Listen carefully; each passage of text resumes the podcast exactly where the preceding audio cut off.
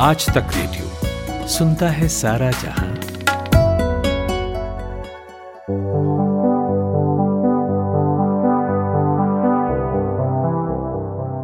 नमस्कार, आज तक रेडियो की खास प्रस्तुति पॉडकास्ट आप सुन रहे हैं। मेरा नाम है अंजुम शर्मा और आज मैं जिस विषय पर बात करने जा रहा हूँ, वो पिछले काफ़ी समय से मुद्दा चल रहा है। आर्मेनिया और अजरबैजान के बीच संघर्ष की मैं बात कर रहा हूँ। आप रोज़ाना इसके बारे में सुनते आ रहे हैं। और करीब तीन दशकों से दोनों देशों के बीच में जो संघर्ष है वो जारी है।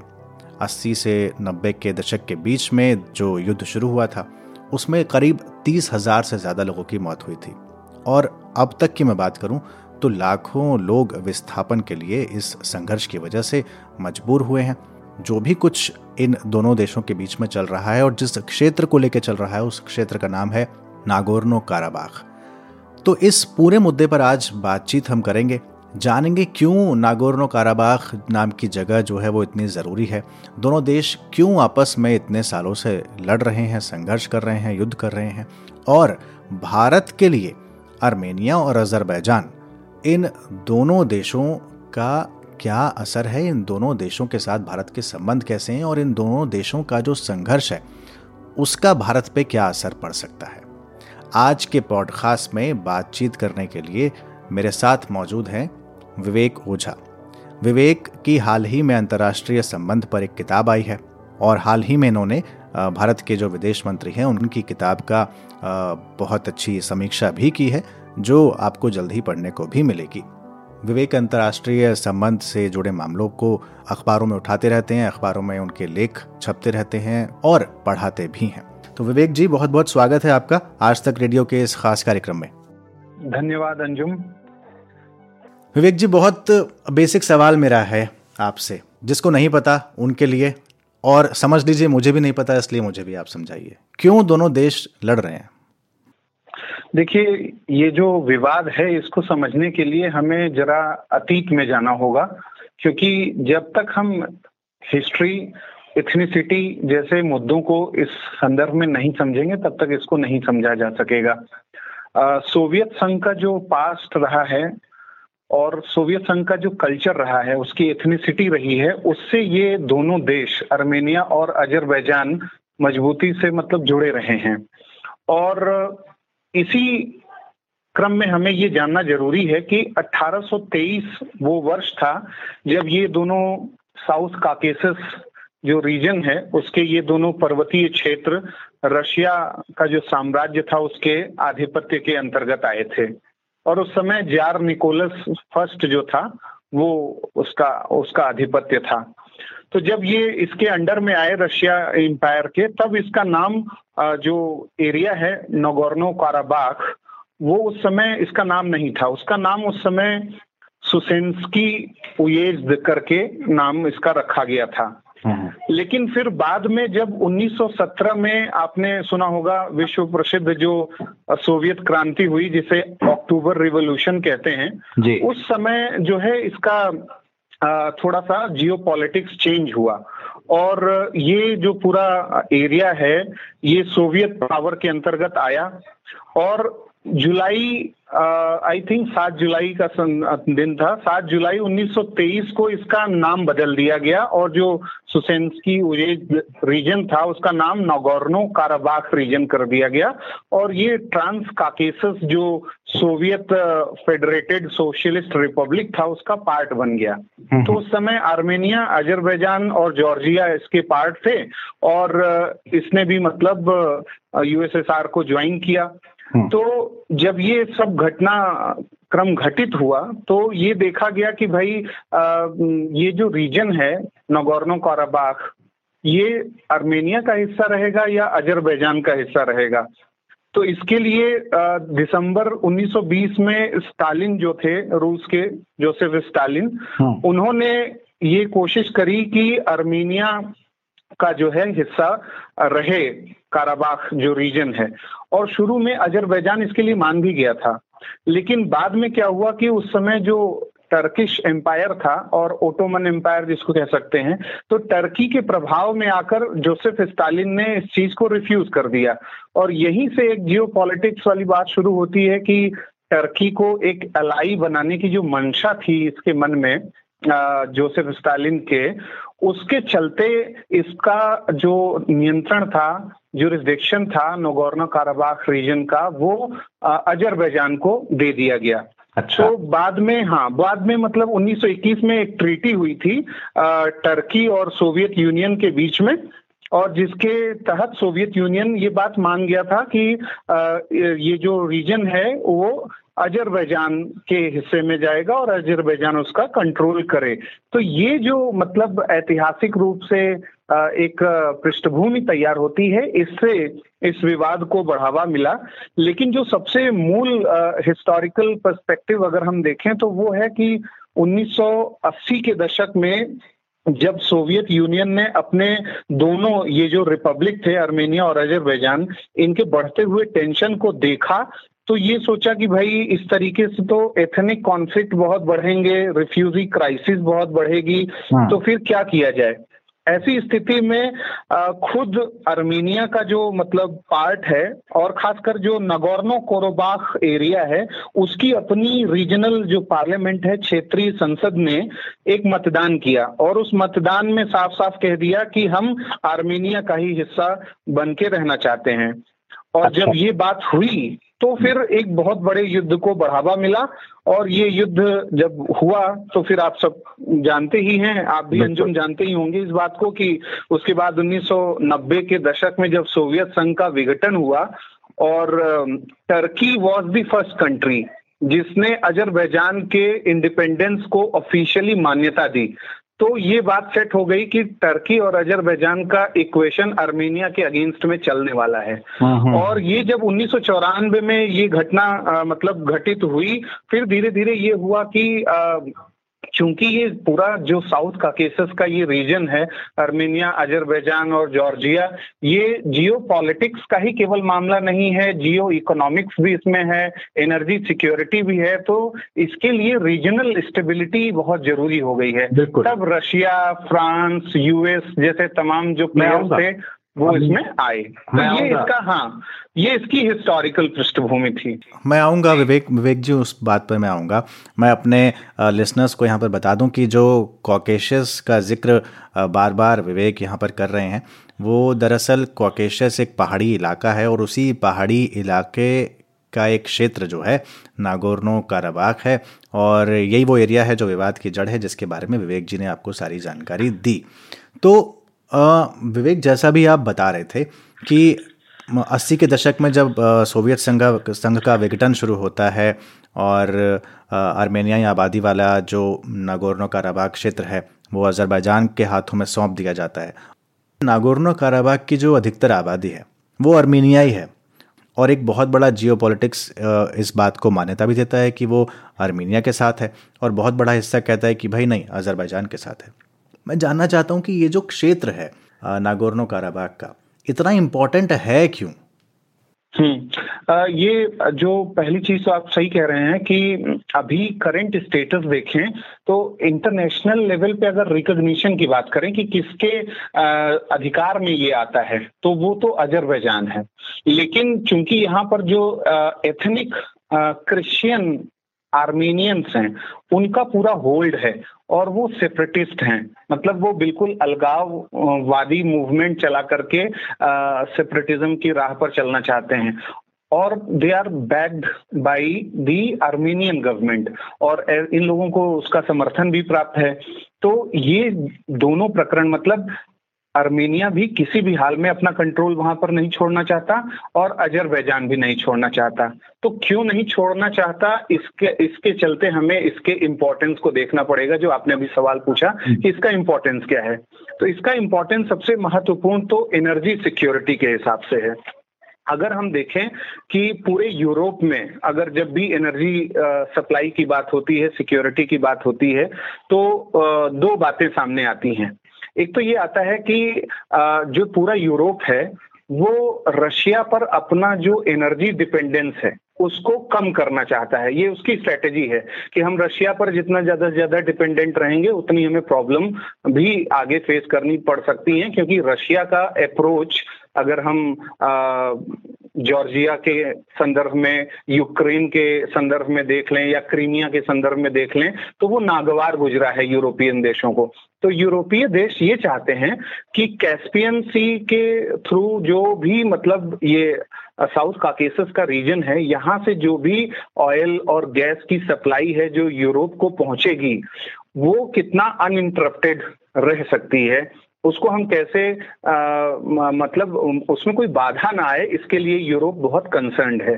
तो जो सबसे मेन यहाँ पर पाइपलाइन है जिसको आप कह सकते हैं कि पूरे यूरोप और जो टर्की का एरिया है इन सबको एनर्जी फ्लो कराता है। उसमें एक तो बाकू सुप्सा ऑयल पाइपलाइन है। हाँ। दूसरा जो सबसे इंपॉर्टेंट है वो है Baku Tbilisi Ceyhan oil pipeline तीसरा इंपॉर्टेंट है western route export oil pipeline और एक एक और बहुत इंपॉर्टेंट है वो है trans Anatolian gas pipeline Anatolia जो पर्वत है उसी के नाम पे अनातोलियन हाँ। ये गैस पाइपलाइन है। और साउथ कॉकेसस गैस पाइपलाइन भी है। तो ये जो ये जो गैस पाइपलाइंस हैं इसमें से दो गैस पाइपलाइन अजरबैजान के जो पश्चिम पश्चिमी हिस्से से यानी वेस्ट वर्ल्ड से वो तेल और गैस को कॉकेस क्षेत्र के ज़रिए कैरी करती हैं और दोनों पाइपलाइन नगोर्नो काराबाह के रीजन से गुजरती हैं तो हाँ। यूरोप जो है इसलिए चाहता है कि कैस्पियन क्षेत्र से ऊर्जा का प्रवाह बना रहे और ये तब बना रहेगा जब अर्मीनिया और अजरबैजान में कोई विवाद नहीं होगा, क्योंकि नगोर्नो काराबाक रीजन से ये गुजर रहा है। तो यूरोप को यदि अपने ऊर्जा संसाधनों के लिए रूस पे निर्भरता कम करनी है तो अर्मीनिया और अजरबैजान के क्षेत्रीय शांति स्थापना को उसे बढ़ावा देना होगा। यही कारण है कि आपने देखा होगा कि जो मिन्स ग्रुप बना था उन्नीस में। Organisation for security and cooperation in Europe Minsk group उसमें एक बहुत बड़े यूरोपियन प्लेयर को शामिल किया गया मेडिएशन के लिए वो फ्रांस था। तो फ्रांस रूस और अमेरिका को इसमें रखा गया और ये कोशिश की गई कि भाई कैसे हम इस एरिया में क्षेत्रीय शांति स्थापित कर सकते हैं। हाँ। दूसरी महत्वपूर्ण बात ये भी है कि अजरबैजान और अर्मेनिया में कोई भी कॉन्फ्लिक्ट अगर नागार्नो कारोबाख रीजन को लेकर के होता है तो वहाँ पे जो रिफ्यूजी क्राइसिस होगी, वहाँ पर जो अलग अलग प्रकार के एथनिक सेपरेटिस्ट मूवमेंट होंगे, वो पूरे काकेसस रीजन को डीस्टेबलाइज करेंगे। और ये इंडिया के भी इंटरेस्ट में नहीं है यूरोप के भी नहीं है और तमाम देशों के नहीं है। क्योंकि यूरोप का मतलब सॉरी इंडिया का ऑफिशियली रिलेशन आर्मेनिया से भी है और अजरबैजान से भी है। तो इस हिसाब से मतलब हम देखें कि ये रीजन इसलिए भी इम्पोर्टेंट है कि यूरोप का जो एनर्जी आर्किटेक्चर है और उसके साथ साथ जो मुस्लिम कंट्रीज़ हैं क्योंकि आप देखिए अजरबैजान मुस्लिम डोमिनेटेड कंट्री है। उसका जो कोलैबोरेटर टर्की है वो भी मुस्लिम डोमिनेटेड कंट्री है और भी उसके ऐसे ही सपोर्टर्स हैं। तो उनमें और ज़्यादा विवाद बढ़ने के चांसेस हो जाएँगे। जी मैं मैं आऊँगा उस बात पर। मैं वही वही सवाल आपसे पूछने वाला था कि इन सबके बीच में पिछले दिनों जो तुर्की के राष्ट्रपति हैं रेचप तैयब परदवान उनका भी एक बयान आया कि युद्ध विराम तभी संभव है जब अर्मेनिया अजरबैजान के इलाके पर अपना कब्जा खत्म करें। यानी कहीं ना कहीं ये जो लड़ाई है वो वर्चस्व की लड़ाई हो गई है। आ, अगर मैं धर्म की बात करूँ मुसलमान और है ना ईसाई ईसाई ताकतें ये दोनों ताकतें अपना अपना प्रभुत्व वहाँ पर स्थापित करना चाहती हैं। मेरा सवाल ये है विवेक जी कि अलगाववादी ताकतों ने भी नागोर्नो काराबाग में अपना पैर अपने पैर पसारे नब्बे के दशक में। ये बात सब जानते हैं। और अजरबैजान की ओर से भी उसको दबाने के बहुत प्रयास किए गए। लेकिन अलगाववादियों को आर्मेनिया का समर्थन मिला हुआ था और मिला हुआ है। मेरा सवाल यह है कि जो अभी वहाँ पर अर्थसक गणतंत्र की सरकार चलती है उस जैसे आर्मेनिया का बहुत बड़ी मात्रा में समर्थन है, जिसमें आर्मेनियाई जातीय के, जातीयता के लोग भी हैं। तो जातीय नरसंहार की जब खबरें आती हैं तो ऐसे में जिस मिन्स ग्रुप की आप बात कर रहे हैं, फ्रांस, अमेरिका और रशिया, ये बड़े प्लेयर्स उस समय कहाँ रहते हैं? ये जब भी मतलब ऐसी घटनाएँ घटती हैं तो एक तो ये होता है कि अपनी एक लिमिटेड कैपेसिटी के तहत ही कोई कंट्री मेडिएशन कर सकती है। सभी बड़े प्लेयर्स चाहते हैं कि इकोनॉमी के हिसाब से जो आ, मतलब लोकल इकोनॉमी है या ग्लोबल इकोनॉमी पर कोई इम्पैक्ट ना पड़े या एनर्जी सिक्योरिटी पर उसके लिए वो सुझाव देते हैं। रशिया ने समय समय पर सीज फायर के लिए बात करी और आ, अभी कल का ही न्यूज़ है कि रशिया ने टर्की के जो प्रेसिडेंट हैं उनका फेवर किया है कि वो ये मिन्स ग्रुप वाला जो नेगोशिएशंस हैं, इसमें वो एक्टिवली भाग लें और रशिया इस बात का सपोर्ट करेगा।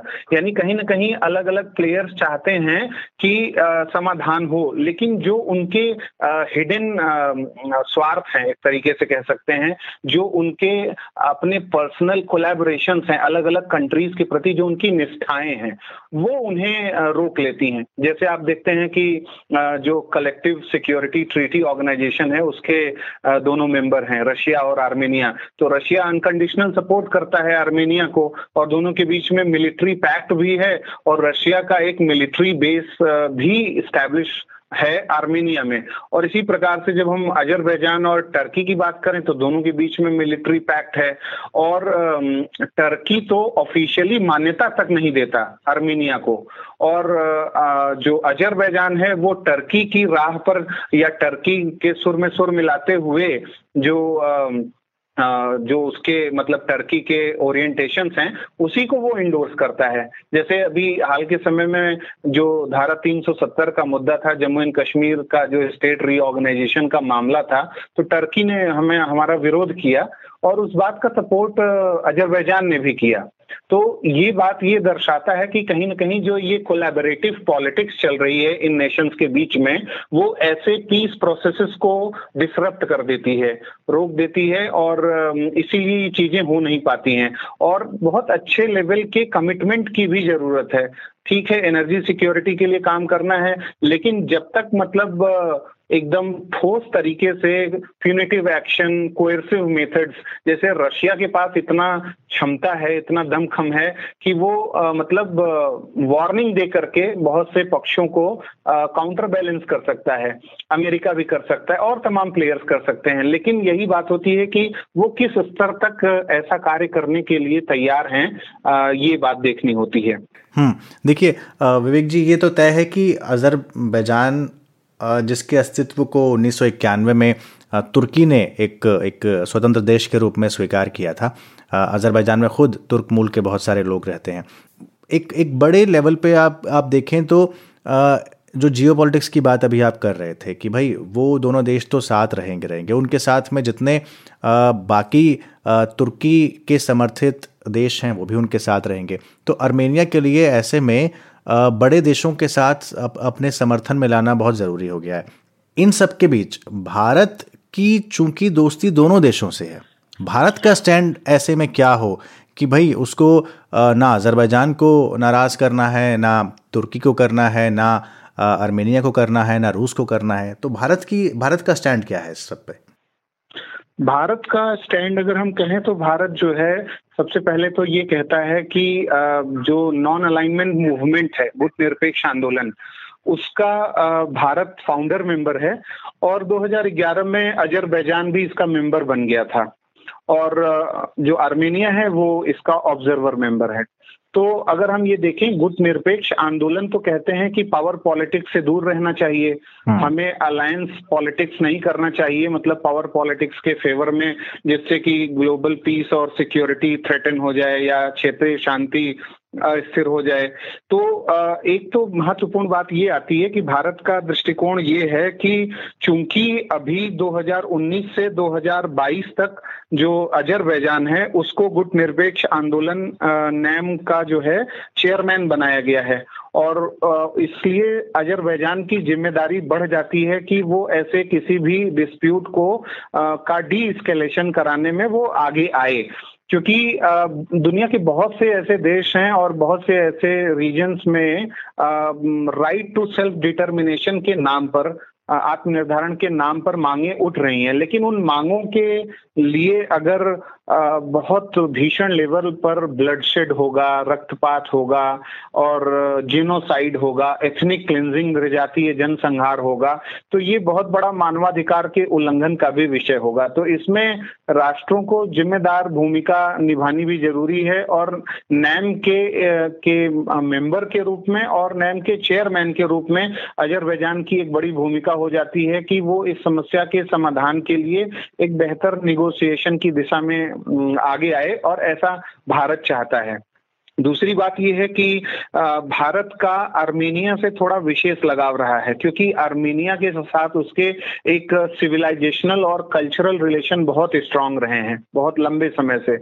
और बहुत मतलब हमारा जो ट्रेड रिलेशन भी आप देखेंगे तो 2017 में अगर हम देखें तो आर्मेनिया के साथ हमारा लगभग 25 मिलियन डॉलर के आसपास का ट्रेड रहा और हम काफ़ी चीज़ों को वहाँ पे एक्सपोर्ट करते हैं मतलब बहुत बड़ा है इंडिया का जो गुड्स है, वहाँ जाता है और भारत भी बहुत बड़ा मार्केट है आर्मेनिया के लिए। तो अर्मेनिया के साथ हाल के समय में कई प्रकार के डिफेंस डील किए हैं। भारत ने स्वाथी नाम का जो राडार है डिफेंस सिस्टम है, वो उसे प्रदान किया है। तो भारत के जो डिफेंस इक्विपमेंट्स हैं, उसके लिए एक बड़ा बाज़ार हो सकता है अर्मेनिया। इस हिसाब से भारत जो है अर्मेनिया को जो है थोड़ा सा एक सद्भावपूर्ण अप्रोच इसके लिए रखता है। इसके साथ साथ जितने भी बड़े इंटरनेशनल फोरम हैं उस उसमें भारत के मेंबरशिप का खुल करके सपोर्ट किया है अर्मेनिया ने। यूनेस्को में इंटरनेशनल कोर्ट ऑफ़ जस्टिस में, और जो खासकर मुझे ध्यान है कि जो यूनेस्को में जब जो representative list of intangible cultural heritage जो अमूर्त सांस्कृतिक धरोहर की सूची है यूनेस्को की, उसमें जब योगा को शामिल करने की बात आ रही थी तो आर्मेनिया ने खुलकर उसका समर्थन किया था। और आर्मेनिया योगा के मुद्दे पर बहुत अच्छे से कनेक्ट है इंडिया से। तो योगा डिप्लोमेसी दोनों के बीच में बेहतर तरीके से रिलेशंस को मजबूती देती है। वहीं दूसरी तरफ़ हम अगर अजरबैजान की बात करें तो अजरबैजान के साथ भी इंडिया का बहुत अच्छा रिलेशन रहा है। क्योंकि अजरबैजान में जो उसकी राजधानी है बाकू, उसको विश्व का तेल कैपिटल भी कहा जाता है। तो एनर्जी सिक्योरिटी के लिहाज से भारत ने अजरबैजान के महत्व को समझा है और जो international north south trade corridor है, जो एक छिहत्तर किलोमीटर लंबा मल्टी मॉडल ट्रांसपोर्टेशन प्रोजेक्ट है, जो बम्बई के मतलब मुंबई के नहावा शेवा से शुरू होकर सेंट पीटर्सबर्ग तक जाता है तो वो बाकू से हो करके वो पाइपलाइन जाती है। तो उस लिहाज से चूँकि ये जो international north south trade corridor है, इसका फाउंडर मेंबर में ईरान इंडिया जो है इसमें रहे हैं और रशिया तीनों देश रहे हैं। तो उस लिहाज से भी ये चाहेंगे कि अजरबैजान के रीजन में क्षेत्रीय शांति और जो स्थिरता है, वो बनी रहे। लेकिन लेकिन विवेक जी, होगी कैसे? क्योंकि अर्मेनिया अजरबैजान में अगर मैं दो दिन पहले की बात करूँ तो जब फिर से जंग भड़की थी, उसके बाद रूस ने अपनी सेना जो है वो अर्मेनिया की सीना, सीमा पर तैनात कर दी थी। और जिस आप नॉर्थ साउथ कॉरिडोर की बात कर रहे हैं, प्रोजेक्ट है पूरा बाकू वाला, उसमें इंडिया के साथ रशिया भी शामिल है। और वो बाकू और वो जो पूरा रीजन है, वो अजरबैजान, आर्मेनिया के बॉर्डर पर ही पड़ता है सब सब कुछ। तो अगर रूस ने अपनी सेना आर्मेनिया की सीमा पर तैनात की है। और यहाँ पर डोनाल्ड ट्रंप का भी हस्तक्षेप इस इस मामले को लेकर हुआ। ऐसे में भारत किस ओर खड़ा हो? मतलब वो खुलकर ना तो अर्मीनिया का साथ दे रहा है और ना ही अजरबैजान का साथ दे सकता है क्योंकि उसको रशिया को भी साधना है उसको अमेरिका को भी साधना है। तो मैं अभी भी ये बात समझना चाह रहा हूँ कि फिर इसका समाधान कैसे निकले और इंडिया को क्या खुलकर अपना स्टैंड नहीं लेना चाहिए? देखिए भारत खुलकर तभी स्टैंड लेता है जब उसको इस बात का एहसास होता है कि इसे इंटरनेशनल लेवल पे आ, उसके इस बात को रिकॉग्निशन मिलेगा। कोई भी पक्ष मतलब विरोध न कर पाए तब वो ऐसा काम करता है। जैसे कि अभी दो दिन पहले आप देख सकते हैं कि जब पूरे इस्लामिक कंट्री मतलब पूरे तो नहीं कह सकते, बहुत से मुस्लिम डोमिनेटेड जो कंट्रीज़ हैं, उन्होंने पर्सनल अटैक किए फ्रांस के प्रेसिडेंट के अगेंस्ट में। तो इंडिया के फॉरेन मिनिस्ट्री ने और इंडिया के प्राइम मिनिस्टर ने मतलब डायरेक्टली बोला कि वो फ्रांस के साथ इस मतलब घड़ी में खड़े हैं और पर्सनल जो अटैक्स मतलब फ्रांस के अगेंस्ट में राष्ट्रपति के खिलाफ किए जा रहे हैं, वो इंटरनेशनल डिस्कोर्स के मिनिमम जो स्टैंडर्ड्स हैं, उसका वायलेशन करता है। ये मतलब स्टेटमेंट जो जारी किया गया है फॉरेन मिनिस्ट्री द्वारा भारत सरकार के, उसमें ये कहा गया है। तो ये एग्ज़ाम्पल मैं इसलिए बस दे रहा हूँ कि क्या अगर जब भारत ने इतनी बड़ी बात बोली फ्रांस के फेवर में तो उसे इस बात का डर नहीं था कि जो मुस्लिम कंट्रीज़ हैं, वो इंडिया के इस बात से खफा हो जाएँगे क्योंकि जब पूरी दुनिया इस समय मुस्लिम कंट्रीज़ विरोध कर रहे हैं टर्की और मलेशिया जैसे देश फ्रांस को यहाँ तक कह दे रहे हैं कि लाखों फ्रांसीसियों को मारा जाना चाहिए क्योंकि उनका मैसेकर ज़रूरी है, ऐसा किया जाना। तो भारत कॉस्ट बेनिफिट एनालिसिस अब करता है कि हमारे लिए फ्रांस कितना ज़्यादा महत्वपूर्ण है फ्रांस से हमें क्या क्या चीज़ें मिल सकती हैं? अब जो इंडो पैसिफिक और क्वाड वाला सिक्योरिटी स्ट्रक्चर है, उसको इंडिया बहुत आगे तक सोच रहा है। उसमें ऑस्ट्रेलिया, जापान और यूएसए नहीं, फ्रांस एक बहुत महत्वपूर्ण प्लेयर के रूप में उभर रहा है। तो भारत ने एक कैलकुलेटेड मतलब ये तरीके से इस चीज़ का प्रोजेक्शन किया। तो इसी संदर्भ में जो जो आपने सवाल पूछा, बहुत ही अच्छा सवाल है कि भारत के लिए ये एक तरीके का डिप्लोमेसी डलेमा वाली स्थिति है कि वो किस तरीके की कूटनीति इस समय अपनाए कि जब एक तो उसे सुपर पावर के बीच में राइवलरी को भी देखना है कि अमेरिका और रशिया दोनों विरुद्ध हैं। और अमेरिका ने काटसा जो एक्ट है, उसके अंतर्गत एनिमी कंट्री घोषित कर रखा है रशिया को, सबको पता है। और इधर रशिया का जो कोलैबोरेशन है आर्मेनिया से टर्की का कोलैबोरेशन इससे और जो आरोप, प्रत्यारोप का पूरा दौर है। जैसे टर्की के ऊपर तो ये भी आरोप लगा दिया आर्मेनिया ने कि भाई, सीरिया के जो भाड़े के सैनिक हैं, उसको आर्मेनिया और अजरबैजान की सीमा पर बुला करके टर्की और अजरबैजान एक प्रायोजित तरीके से मैसेकर कराने की योजना बना रहे हैं। ऐसी स्थिति में भारत का जो रोल है और भारत का जो अप्रोच है, वो थोड़ा बहुत खुल के सामने नहीं आ पाता है। ये व्यवस्था भी होती है। भारत खुल करके आखिर क्या बोल सकता है? ऐसे में जो बड़े बड़े प्लेयर्स हैं, उसको फेथ में लेने की ज़रूरत है कि वो जो पूरा रीजन है, उस रीजन में किन किन देशों के कौन कौन से साझे इंटरेस्ट हैं। जैसे वहाँ पर उस नागार्नो कारोबार वाला जो मैंने आपको कई पाइपलाइंस बताया, उसमें ओ का भी स्टेक है। उसमें रशिया के गैस पाइप जो कंपनीज़ हैं, उनका स्टेक है और अलग अलग प्रकार के देशों का स्टेक है। तो ऐसे देशों को मतलब फेथ में लेना होगा कि भाई ये हमारे साझे हित का है। हमें पीस के लिए कुछ ना कुछ काम करना होगा। मान लीजिए, ये अगर नहीं समझते हैं दोनों देश की नगारनो कारो बॉक्स पर वो अपना अधिकार नहीं छोड़ते हैं तो एटलीस्ट सीज फायर करा करके जितने समय तक के लिए युद्ध और हिंसा को टाला जा सकता है, वो टाला जाए और धीरे धीरे एक परमानेंट सोल्यूशन का प्रयास किया जाए। क्योंकि जिस तरीके से एक एथनिक नेशनलिस्ट उग्रता जिसको हम कह सकते हैं बढ़ चुकी है राष्ट्रों के बीच में अपने अटोनमी को लेकर अपनी स्वायत्तता को लेकर उसके लिए जो संघर्ष वो कर रहे हैं उससे वो पीछे नहीं आ, आ, आते। और जब पीछे आने की कोशिश करते हैं तो कई ऐसे देश हैं कई ऐसे रीजनल प्लेयर्स हैं वो उनको भड़का करके उनको फिर आगे खड़ा कर देते हैं। तो ऐसे में भी काम नहीं हो पाता। तो भारत की डिप्लोमेसी यही है कि कैसे वो अर्मीनिया और अजरबैजान से को जो है डायलॉग प्रोसेस को आगे बढ़ाए डिप्लोमेटिक लेवल पे रीजनल और जो सुपर पावर्स हैं इस गेम में, उनको फेथ में ले करके प्रॉपर तरीके का एक एंगेजमेंट जो प्रोसेस है, उसको आगे बढ़ाए। इस तरीके से भारत कर सकता है। तो आउटकम मिलने में थोड़ा समय लग सकता है, लेकिन ये है कि यही एक तरीका होता है कि जब एक कंट्री किसी दूर देश में बैठे ऐसे तमाम देशों के विवादों को समाधान करने में अपनी कोई भूमिका निभा पाए। ठीक है। जितना मैं आपकी बात से समझ पाया, उसमें यह कि भारत का जो भी स्टैंड है, वो अपनी जगह पर एकदम सही है और ये देश की अपनी डिप्लोमेसी होती है, अपनी डिप्लोमेसी के तरीके होते हैं। खैर, इस पूरे मामले पर आपने विवेक ओझा हमसे बातचीत की और बहुत अच्छे से हमको समझाया कि इस युद्ध की पृष्ठभूमि क्या है संघर्ष की पृष्ठभूमि क्या है और तुर्की, रशिया क्यों इसमें आमने सामने इन्वॉल्व हो चुके हैं और भारत का इसमें स्टैंड क्या है, इसका समाधान आखिर निकले तो निकले कैसे?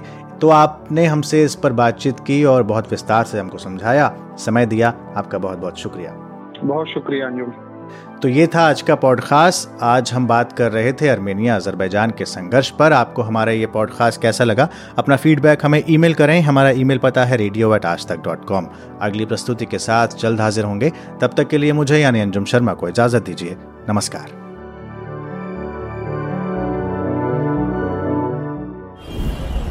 सुबह सुबह ऐसा लगता है कि सबकी गाड़ी छूट रही है, लेकिन न्यूज़ भी तो मिस हो रही है। स्कूल, कॉलेज या ऑफ़िस की पूरी तैयारी तो हो जाती है, मगर देश दुनिया की अपडेट्स ले पाते हैं क्या? तो आपकी प्रॉब्लम का स्मार्ट सॉल्यूशन ये है कि अपनी सुबह की शुरुआत आप आज तक रेडियो के साथ कीजिए। कल क्या हुआ और आज क्या हो सकता है? सटीक एनालिसिस, पहले बड़ी खबरें और फिर अखबारों के चुनिंदा मोती। ये है सुबह का खबरनामा आज का दिन। मेरे यानी नितिन ठाकुर के साथ।